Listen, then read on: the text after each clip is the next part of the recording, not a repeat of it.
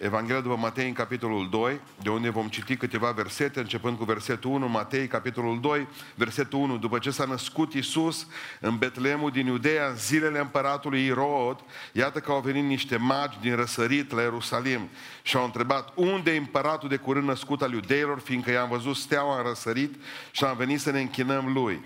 Când a auzit împăratul Irod acest lucru, s-a tulburat mult și tot Ierusalimul s-a tulburat împreună cu el. A adunat pe toți preoții cei mai de seamă și pe cărturare norodului și a căutat să afle de la el unde trebuia să se nască Hristosul. În Betlemul din Iudea au răspuns ei că ceată ce a fost scris prin prorocul. Și tu, Betleme, țara lui Iuda, nu ești nici de cum cea mai neînsemnată dintre căpetenile lui Iuda, căci din tine va ieși o căpetenie care va fi păstorul poporului meu Israel. Atunci Irod a chemat în ascuns pe magi și a aflat în tocmai de la ei vremea în care se arătase steaua. Apoi a trimis la Betlehem și le-a zis, duceți-vă de cercetați cu deamăruntul despre prunc și când îl veți găsi, dați-mi și mie de știre ca să vin și eu să mă închin lui. După ce au ascultat pe împăratul, magii au plecat și iată că steaua pe care o văzuseră în răsărit mergea înaintea lor, până ce a venit și s-a oprit deasupra locului unde era pruncul. Când au văzut ei steaua, n-au mai putut de bucurie. Au intrat în casă, au văzut pruncul cu Maria, mama lui, s-au aruncat cu fața la pământ și s-au închinat. Apoi și-au deschis visteriile și au adus daruri, aur, tămâie și zmirnă. În urmă au fost înștiințați de Dumnezeu un vis să nu mai dea pe la Irod și s-au întors în țara lor pe un alt drum. Amin. Reocupăm locurile.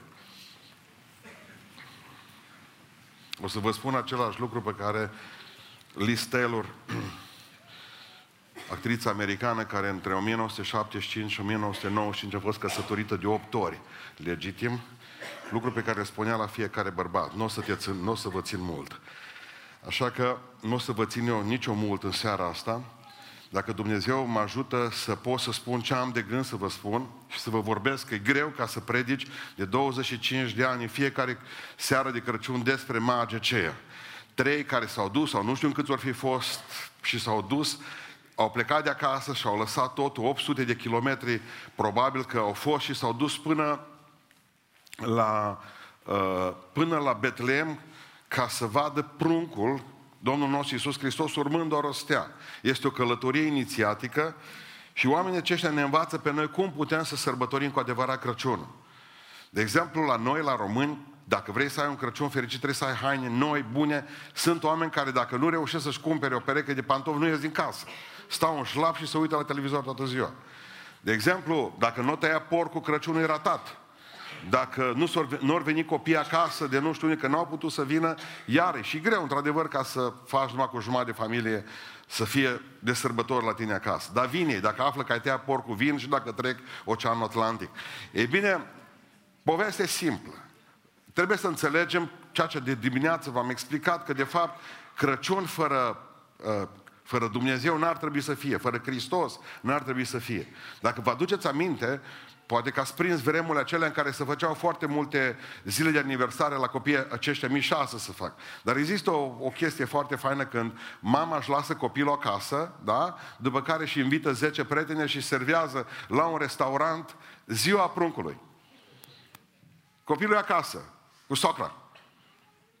Și dintr-o dată, unde e? Domnul să-l binecuvinteze, e acasă, doarme. E bine, asta se întâmplă în creștinătatea noastră. Oamenii au sărbători, sărbătoritul absent. Cum putem să sărbătorim cu adevărat Crăciunul?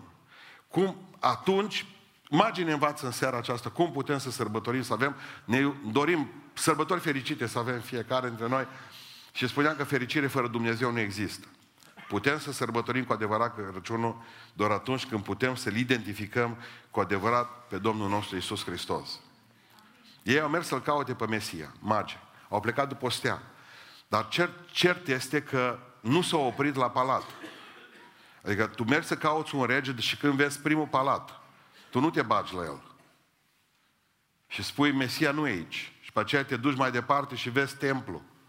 Păi dacă nu e nici politic și nu e nici spiritual, de ce te duci mai departe? Că noi am știut că Mesia poate să vină doar și de asta ne temem tot mai tare că ar putea biserica să facă ceva și să dea un anticrist sau un mesia pădos. Ne temem de, să oamenii să tem de biserică. Papa ai văzut ca acum, ca diavolul. Pentru mulți. Biserica trebuie să înțelegeți că niciodată nu-și va face rău propriilor oameni. Plus după aceea suntem atât de dezvinați încât mai repede se vor uni cu musulmanii decât creștinii între ei. Vreau să înțelegeți în seara aceasta că oamenii aceștia ar trebui să-L caute pe Hristos, dar n-au avut păreri preconcepute. Când cauți un rege, te duci la palat. Dacă nu e la palat, e la templu. Nu a fost nici una, nici alta. S-au dus direct la Oesle. S-au dus direct într-o casă, uh, într-o casă amărâtă. Dar uh, rege nu stau acolo. E greu de să-L identificăm pe, pe, pe Hristos. În lumea aceasta în care fiecare încearcă să își facă rost un Dumnezeu. De multe ori pe care îl privește în oglindă. Ce știau magii aceștia? Ce știau înțelepți aceștia? Știau că în urmă cu 500 de ani, în țara lor, în Babilon, a fost un om venit dintre evrei care avea darul profeției. Să minte că pe omul acela îl chema Daniel. Printr-o asociație de idei i-au pus nume Belșațar. Și omul acela a profețit că de la darea din nou porunci că evrei se pot întoarce în Palestina să reconstruiască templul pe vremea lui Cirus, din ziua semnării acelui document. Trebuiau să treacă 483 de ani până când regele Mesia se va naște. Și oamenii aceia l-au crezut pe Daniel, profetul care era cu 500 de ani înaintea lor, l-au crezut și au luat de bun lucrul acesta. Și spune cuvântul Dumnezeu că s-au apucat pe drum.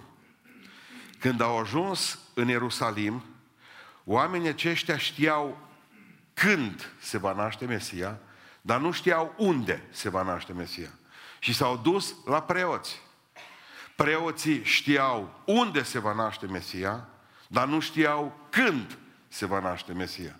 Și atunci ei, magii, au cerut ajutorul preoților. Mă, noi avem o parte din răspuns. Voi aveați voi aveți cealaltă parte din răspuns. Nu vreți să căutăm împreună? Și culmea, n-au colaborat.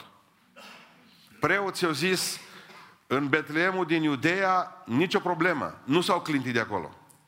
Dacă a ajuns Irod să-i trimită pe magi să vadă dacă e cu adevărat. Niciun preot n-au luat profețiile lui Daniel de bune. Evreii spun că Daniel este unul dintre Oamenii pe care, de care Dumnezeu n-a zis niciodată nici cel mai mic lucru rău. Este ce, de cei mai respectați oameni din Israel, ca profeți. Și culmea că n-au ascultat de profeția lui. Și nu i-au fost, n-au interesat să pună profeția aceea în practică. Și nu s-au dus la Betleem. S-au dus doar magii. E bine, oamenii aceștia, vă dați seama cât, câtă confuzie putea să fie în mintea lor. Să vină dintr-un imperiu păgân, să caute un Mesia adevărat și să se lovească de obtuzitatea preoților. Dar pe voi nu vă interesează, că voi sunteți de aici din Israel. Mai interesat sunteți voi decât noi. La voi în țară este. Preoții n-au zis nimic. Unde, unde este Mesia?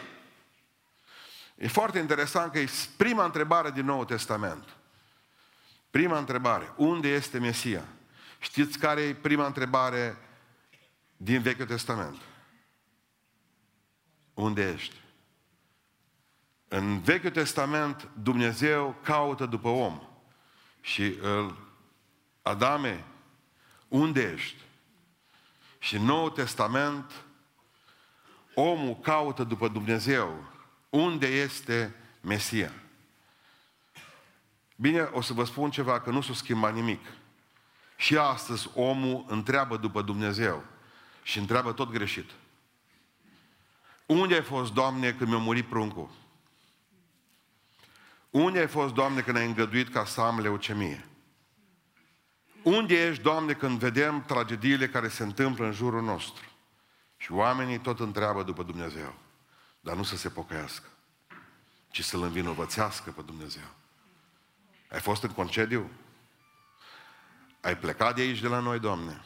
E bine, în această seară vreau să vă spun că atunci veți avea un Crăciun adevărat când veți reuși să faceți diferența dintre sărbătoare și sărbătorit, dintre efectele acestea de scenă pe care le punem braz și celelalte lucruri, și când vom înțelege că de fapt Crăciunul este mai mult decât o sărbătoare a trupului, este o sărbătoare a sufletului, că din miile de Dumnezei care ți se pun pe tarabe astăzi, trebuie să-L alegi pe Dumnezeu cel adevărat, lumină din lumină, Dumnezeu adevărat din Dumnezeu adevărat, și cu care trebuie să te duci pe drum toată viața ta ca El să meargă cu tine toată veșnicia. Asta am vrut să vă spun pentru că înlocuit de zile, tradiții și calendare, uităm că Dumnezeu e Dumnezeu. Dumnezeu e Duh. Și Dumnezeu vrea ca să se lase găsit, asta am învățat și de dimineață. La școala duminicală, la școala duminicală, într-o biserică, o hotărâ ca să facă scena nașterii și atunci a întrebat pe un copil, tu ce ai vrea să fii? Păi zice, eu aș vrea ca să fiu Iosif. Bun, Iosif am găsit. Pe Maria au găsit o fată. Bine, Maria. Au găsit și păstorii, au găsit și îngeri să fie și au găsit și medicul. Medicul l-au găsit cu, dintre băieți cu ochelare rotunzi, cu urechile mai mari, mă, semeni cu un doctor, au zis, nu știu în ce cauză l-a asemănat așa. Și au, și-au făcut scena nașterii Domnului nostru Isus Hristos. Uh, au pus o pernă la fată aici în față, ca și cum ar fi însărcinată și că trebuia să nască acum. Și pe aceea au pus-o pe puș. În momentul în care, știți că nu au scăpat lucrurile de sub, de sub control, în momentul în care toți s-au adunat ca să nască uh, Maria și toți copiii și doctorul în față, micuți, cu urechi mari, la care tata Iosif își frământa mâinile. Nu știu de unde o știu el, dar l-a bătut pe doctor pe umăr. Zice, uh, cei, băiat sau fată? Toată biserica a auzit, știți? Dar la care doctorul s-a întors la el, medicul, a făcut așa. E Dumnezeu. Ați înțeles? Nu e nici băiat, nu e nici fată. E Dumnezeu slăvit să fie Domnul. E Dumnezeu acela care ne surprinde și e Dumnezeu acela care e diferit de cum gândim noi. Noi știm Dumnezeu, românii au imagini despre Dumnezeu. Un fel de rus cu gras care dă cu biciu pe, pe slugi. Noi nu suntem decât niște robi care nu avem altceva de făcut decât să încasăm pe spate tot ceea ce ne dă Dumnezeu. Într-o uluitoare uh, într-un uluitor calvinism întors pe dos până la urmă, pentru că noi credem că Dumnezeu ne dă, ne alege ca să ne pognească. Deci nu există speranță în calvinismul nostru. Dar Dumnezeu e altfel.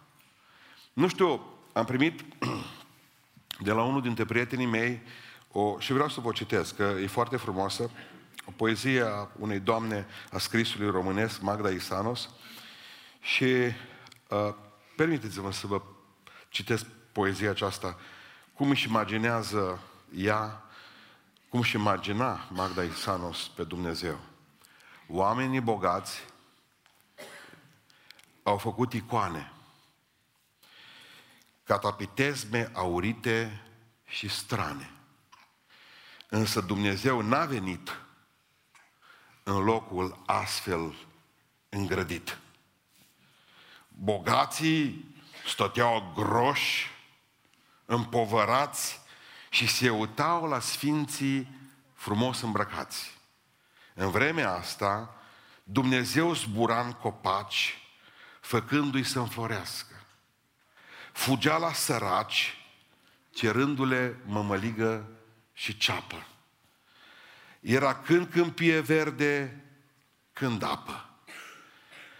Alteori se făcea mic și se ascundea în floarea de finic, ori se apuca să crească în păpușoaie, să ajute furnicile la mușuroaie, să dea pământul mană și ploaie. Atâtea avea de făcut Dumnezeu și oamenii îl plictiseau mereu, cerând unul pentru altul rău. Pământul meu, îi auzea strigând Dumnezeu, pământul meu, îi vedea punând semn de hotar, ciopărțind și împărțind mărețul dar.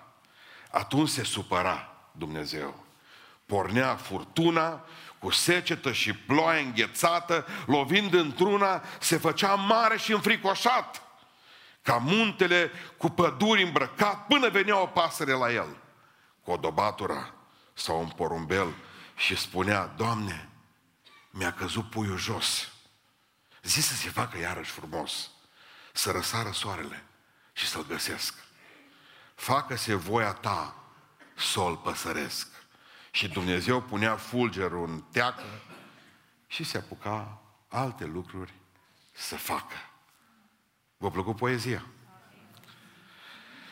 Am considerat-o frumoasă și știți de ce? Pentru că asta e Dumnezeu. Momentul în care noi ne certăm pe bucata asta de pământ, împărțind-o între noi și dându-ne în tribunal pe ea, Dumnezeu e atent atunci la vrăbile pe care le numără, la puii care cad jos din cuib și oprește furtuna ca mama vrăbiuță să-și găsească puiul jos. De Dumnezeu care face bine în toate amănuntele vieții noastre. Dumnezeu nu-i preocupat doar să ne binecuvinteze la nesfârșit, ci să vadă din noi niște oameni mulțumitori. Dumnezeu e mai preocupat ca să facă bine în fiecare clipă, chiar dacă noi nu mai înțelegem ce înseamnă binele acesta. Când veți reuși să-L gândiți pe Dumnezeu așa, vă va fi ușor să descoperiți Crăciunul. În al doilea rând, atunci putem să sărbătorim cu adevărat Crăciunul când toate lucrurile le aducem la închinare. În momentul în care au ajuns la Domnul nostru, zice că s-au închinat înaintea lui și au adus aur, smirnă și tămâie. Ce au avut? Știți cum e cu cadourile astea? Cadourile, primim cadouri. Dacă primim cadouri, după aceea, iar trebuie să dăm. Nu? Cam asta e. Ai primit? Trebuie să dai. Atunci, e un schimb, e un schimb, un troc. Cadou pentru cadou. Dumnezeu iubește pe oamenii aceștia pentru că pruncul nu le putea face nimic înapoi să le răsplătească. Au dat fără să aștepte că ceva recompensă. Au plecat de acolo fără să se gândească că pruncul poate să-i ajute cu ceva. Au adus aur. Știți ce înseamnă aur? A însemnat și atunci ce înseamnă și astăzi. Întotdeauna să-i dați lui Dumnezeu cei mai buni în viața voastră. Vă garantez că pentru ei aur a fost foarte important și era un lucru greu să-ți dai aur. Orice. Din păcate mulți dar dau doar ce le rămâne în viață. Și Dumnezeu rămâne la urmă. Și Dumnezeu ne spune nouă ca să-L cinstim pe El în Proverbe 3 cu 9, cinstește pe Domnul cu averile tale și cu cele din tâi roade din venitul tău. Dar să vă povestesc eu ce, care e problema cu asta. Întotdeauna îi dăm lui Dumnezeu după ce ne plătim facturile la telefon, după ce ne plătim celelalte lucruri, după ce ne-am cumpărat cizme. Dacă mai rămân ceva bani, atunci dăm și noi la niște săraci, la mărâți, vedem cum facem. Dumnezeu zice așa, nu, pe mine trebuie să mă pui întâi. Cinstește pe Dumnezeu cu cele din tâi roade din venitul tău. Dar asta nu se referă numai la bani, că asta e o prostie, să vă gândiți numai la bani. Cinstiți-L pe Dumnezeu cu cele din tâi roade ale vieții dumneavoastră. Nu-i dureros că Dumnezeu uh, e mai mult uh, slujit de către oameni care au dat toată tinerețea diavolului, pe care și mai dau lui Dumnezeu câte o bucată de Parkinson, de Alzheimer, vin în cârje la biserică, vin și spun, nu vă puteți boteza prin stropire, că am o pungă care iese de aici dintr-un colon. Nu-i dureros pentru noi că îi dăm lui Dumnezeu uh, în momentul în care nu mai avem niciun talent, în momentul în care venim și de fapt uh, am ajuns să nu mai putem să slujim cu, aproape cu de fel, atunci ne închinăm înaintea Lui. Folosește diavolul tot ce mai bun din viața noastră și Dumnezeu culege resturile. Dacă n-am dreptate să mă contraziceți când se sfârșește slujba. Ne prăpădim viața și tinerețea prin lume. Ne nenorocim sănătatea în lume păcătuind. Și venim la Dumnezeu și ne așezăm pe o bancă, pe un scaun și așteptăm învierea morților și viața viacului ce va să vie. Cinstiți-L pe Dumnezeu cu cele din tâi rode. E frumoasă pocăința și la bătrânețe. Dar totuși rămâne valabil ce spunea, ce spunea Tertulian. Întoarcerea pe patul morții este să-i dai lui Dumnezeu ce mai rămas de la satan. O viață întreagă care nu l-am onorat pe Dumnezeu. Dacă am bani în bagnote de hârtie, pe normal că îi dau cea mai nouă lui Dumnezeu. De atâtea ori văd și aici și văd și în Londra, oamenii vin și dau câteodată bagnote lipite cu scoci. Ale țineți la voi. Țineți-le vouă. Dumnezeu nu este un frizer pe care să îi bagi în buzunar ceva și să-l fentezi. Dumnezeu nu are nevoie, că El are toți banii din lumea aceasta. El vrea ca să respectați un principiu. Cei mai buni pentru El. Și știți de ce? Nici El nu a trimis un înger șchiop să ne mântuiască. Ci a trimis floarea cerului pe Iisus Hristos, tot ce au avut mai bun. Dumnezeu niciodată nu te binecuvântă pe tine cu lingurița. Ci Dumnezeu îți dă din, cu toată dragostea, cu tot ceea ce are. Pentru că Dumnezeu înțelege că cei mai buni pentru tine, pentru pruncul lui.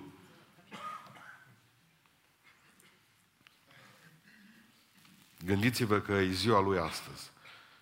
Și nu vă frământați. Dacă n-ați primit niciun, niciun cadou de Crăciun, oricum azi nu a fost ziua voastră. A fost ziua lui. Dați-i lui cel mai bun în viață. Al doilea lucru spune că i-au dat tămâie.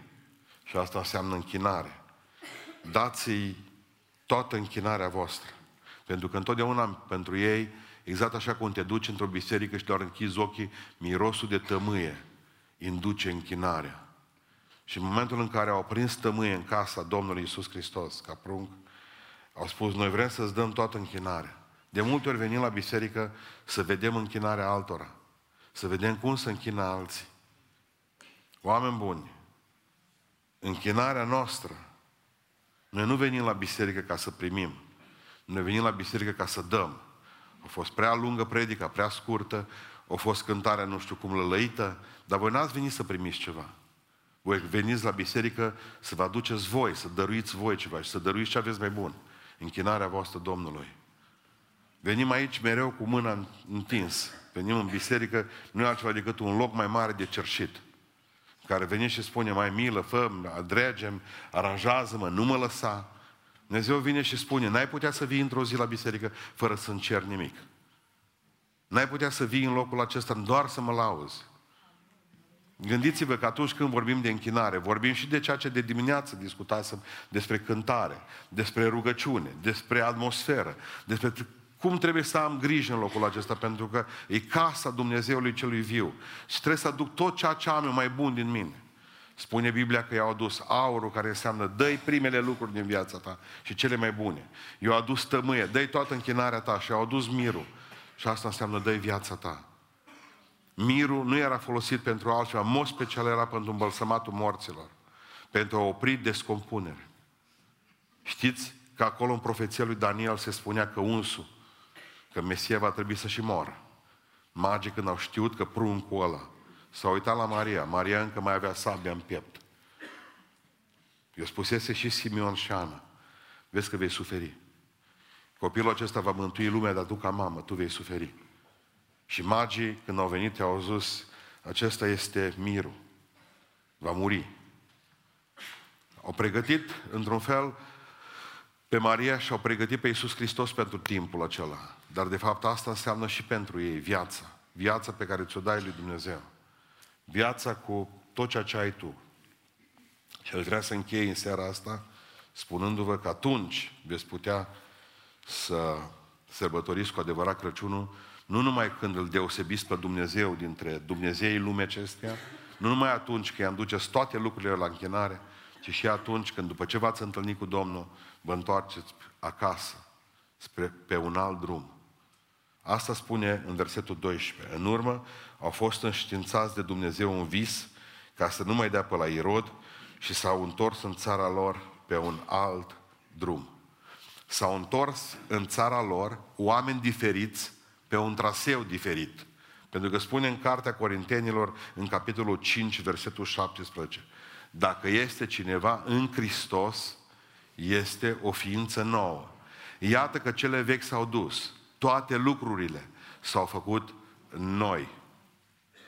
Adică nu poți să vii la Hristos, nu te poți închina înaintea Lui, după care drumul tău să fie același drum pe care l-ai avut înainte. Cu aceleași minciuni, cu aceleași răutăți, cu aceleași bârfe, cu aceleași prostii în ochi și în cap. Nu se poate să trăiești cum ai trăit înainte, pentru că tu te-ai întâlnit cu Dumnezeu. Zice Irod, veniți pe la mine înapoi, voia ca să le confiște drumul. Nu Irod, noi ne-am întâlnit cu Mesia și Mesia nu ne mai lasă, nu mai putem umbla pe același drum pe care am umblat odată. Asta înseamnă pocăință. Vii la Dumnezeu plângând, dar de la El pleci pe un alt drum. Dumnezeu vrea să, să te folosească. Magii au fost înțelepți, nu că l-au căutat pe Iisus Hristos. Magii au fost înțelepți că l-au găsit pe Iisus Hristos. Atâția oameni îl caută pe Dumnezeu, dar nu mai găsesc până la urmă. Și înțelept este acela care caută și găsește. Mă voi lăsa găsit de voi dacă mă veți căuta cu toată inima, zice Domnul. Dumnezeu vrea să ne folosească, pentru că după ce l-am găsit noi pe El, să putem să fim Uh, să fim o stea luminoasă ca să le arătăm și altora drumul. Pentru că același profet Daniel spunea la sfârșitul profeției lui că aceia care vor învăța pe alții să umble neprihănire, vor străluci ca stelele de pe cer. Ideea lui Dumnezeu este că în momentul în care tu ai fost condus de steaua Duhului lui Dumnezeu, de cineva în biserica aceasta și l-ai găsit pe Hristos, la rândul tău să faci același lucru, să fii pentru alții o stea spre Iisus Hristos. Există o, un loc în Hollywood, acolo unde uh, mai mulți oameni ai cinematografului sau mai mulți oameni importanți ai merge au câte o stea. Și nu știu dacă știți, și Billy Graham are stea acolo pe uh, celebra strada Hollywoodului. Și în 1989, înainte de Revoluția noastră română, vreo două, trei luni de zile, i-au așezat o stea celui care a predicat Evanghelia la peste 100 de milioane de oameni. Și i-au pus o stea acolo ca și, uh, ca și respect ca semn de respect pentru toată activitatea lui. I-au cerut să spun un discurs și spune Billy Graham următorul lucru. Suntem astăzi mulți oameni aici, primarul orașului și celelalte lucruri, și ați venit să puneți o stea pe betonul acesta. Dar eu vă îndemn pe toți care sunteți aici, zice evanghelistul american, bătrânul evanghelist american și atunci, ce să vă țintiți ochii spre steaua care este Iisus Hristos și care vă poate conduce spre viață veșnică. Eu sunt bătrân, dar El rămâne veșnic tânăr. Dumnezeul care poate, Dumnezeul care vrea, Dumnezeul care schimbă lucrurile acestea. Acum, ce vreau să vă spun pe dumneavoastră? Zice, mă, suntem creștini. Haideți să vă spun eu cum văd eu lucrurile cu creștinismul ăsta. Dacă vă bucură ceva mai mult decât rugăciunea, dacă vă bucură o carte mai mult decât uh, o carte bună, decât Sfânta Scriptură, dacă simțiți o casă, că există o casă mai plăcută decât casa aceasta a Domnului, dacă credeți că există o cină mai importantă, o masă mai importantă, decât cina Domnului. Dacă cunoașteți o persoană mai importantă decât Isus Hristos, atunci îngrijorați-vă cu tot creștinismul pe care îl aveți. Pentru că Dumnezeu nu mai vrea și cred că ăsta este uh, mesajul pe care Dumnezeu vrea să-l auziți voi de Crăciun. Dumnezeu nu mai vrea resturile vieții noastre. Ori îi dați tot, ori nu mai dați nimic. S-a săturat de acest creștinism șchiop acest creștinism, își spune, poporul acesta mă cinstește cu buzele, dar inima lui este departe de mine. Și a luat o mamă copilul la 5 ani și a spus, mama te va duce pentru că ai fost cu minte, te va duce să vezi, să te întâlnești astăzi cu moșul. Moș Crăciun într-un mall. Copilul fericit, aproape toată noaptea nu a dormit. L-a dus maică sa într-un loc plin de gălăgie și de oameni care le răgau ca nebuni. Cărucioare mari să-l strivească, nu altul, fugeau dintr-un loc în altul. Se băteau pe tigăi, copilul era să fie strivit de cărucioare, să uita bine să vadă, nu apare un cărucior în viteză cu vreo doi transpirați împingând de el. S-a speriat. Vă dați seama, la 5 ani cărucioarele sunt mai mari decât tine. Au văzut oameni fugind în stânga și în dreapta ca disperați, căutând haine, de gândești că atunci îi mânca frigul pe toți, căutând să bage Parcă și văd mâine dimineață, mă, cred că li s-au terminat deja mâncarea. Mâine dimineață iau la cu asalt magazinele. Din nou. Copilul zis, stai, toată lumea zicea magia sărbătorilor și toată lumea fugea. La care o venit un moș la el. Și l-a luat moșul în braț. Și moșul la mijlocul molului l-a întrebat pe copil ce ți-ar plăcea ție de Crăciun? Ho, ho, ho. Zice copilul să mă lăsa jos în brațe.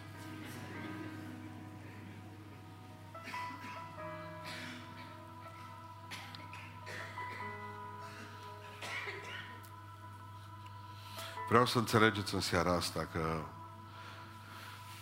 fără Dumnezeu nu e nimic. Și cred din toată inima că ea, călătoria noastră, se va sfârși bine doar cu o singură condiție. Dacă avem inima bună, să privim mereu pe Hristos, pe Domnul. Isus e important pentru că oamenii nu o să ne facă fericiți niciodată. Găsiți-l pe El, identificați-l, dăruiți că fără jertfă nu ține nimic și mai ales când v-ați întâlnit cu El, întoarceți-vă pe un alt drum. Nu mai trăiți cum ați trăit odată. Nu mai trăiți ca lumea. Să nu mai aveți aceleași principii ca lumea. Să gândiți că El, Domnul nostru Iisus Hristos, are alte pretenții de la noi. Haideți să ne ridicăm în picioare.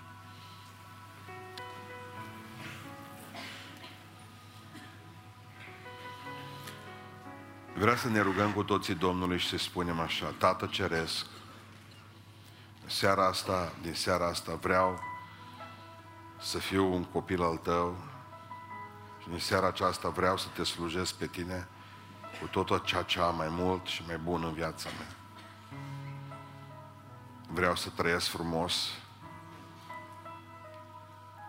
și te rog frumos să-mi ierți vorbele și gândurile și faptele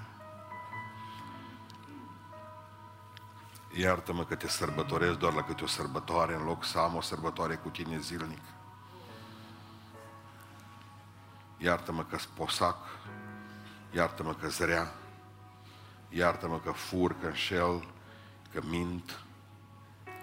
Iartă-mă că nu sunt creștin decât cu numele, dar viața mea e departe de cuvântul tău. Iartă-mă că nu mă rog, că nu postez, că nu citesc Biblia, Iartă-mă că nu am părtășie cu frații mei, ci îmi găsesc prieteni în lume. Iartă-mă pentru că de atâtea ori am mințit cu bună știință că sunt copilul tău. Poți face ceva cu mine, Doamne, în seara asta. Poți să te atingi de mine. Poți să sfințești viața. Poți să mântuiești sufletul poți să-mi vindeci nepocăința asta gravă care mă roade, o tumoare care crește în mine. Vin înainte ta și te rog frumos, ajută-mă că dacă am ratat anul acesta 2019, vreau ca 2020 să trăiesc cu tine. Vreau să fiu un creștin adevărat. Îți mulțumesc că m-ai scăpat Îți mulțumesc că și din toate cuptoarele pe care trebuie să trec acest an, am fost biruitoare și biruitor cu tine. Îți mulțumesc că mi-ai purtat de grijă și m-ai ținut pe brațele tale. Îți mulțumesc că împreună cu familia mea am avut ce mânca, mănânc pe masa ta în fiecare zi și nu-ți mulțumesc. Haideți să ne rugăm cu toții că avem o grămadă de lucruri ce să-i spunem. Mărturisiți-vă starea înaintea Lui. Chemați numele. Chemați-l să se atingă de fiecare dintre voi. Ne rugăm Domnului împreună.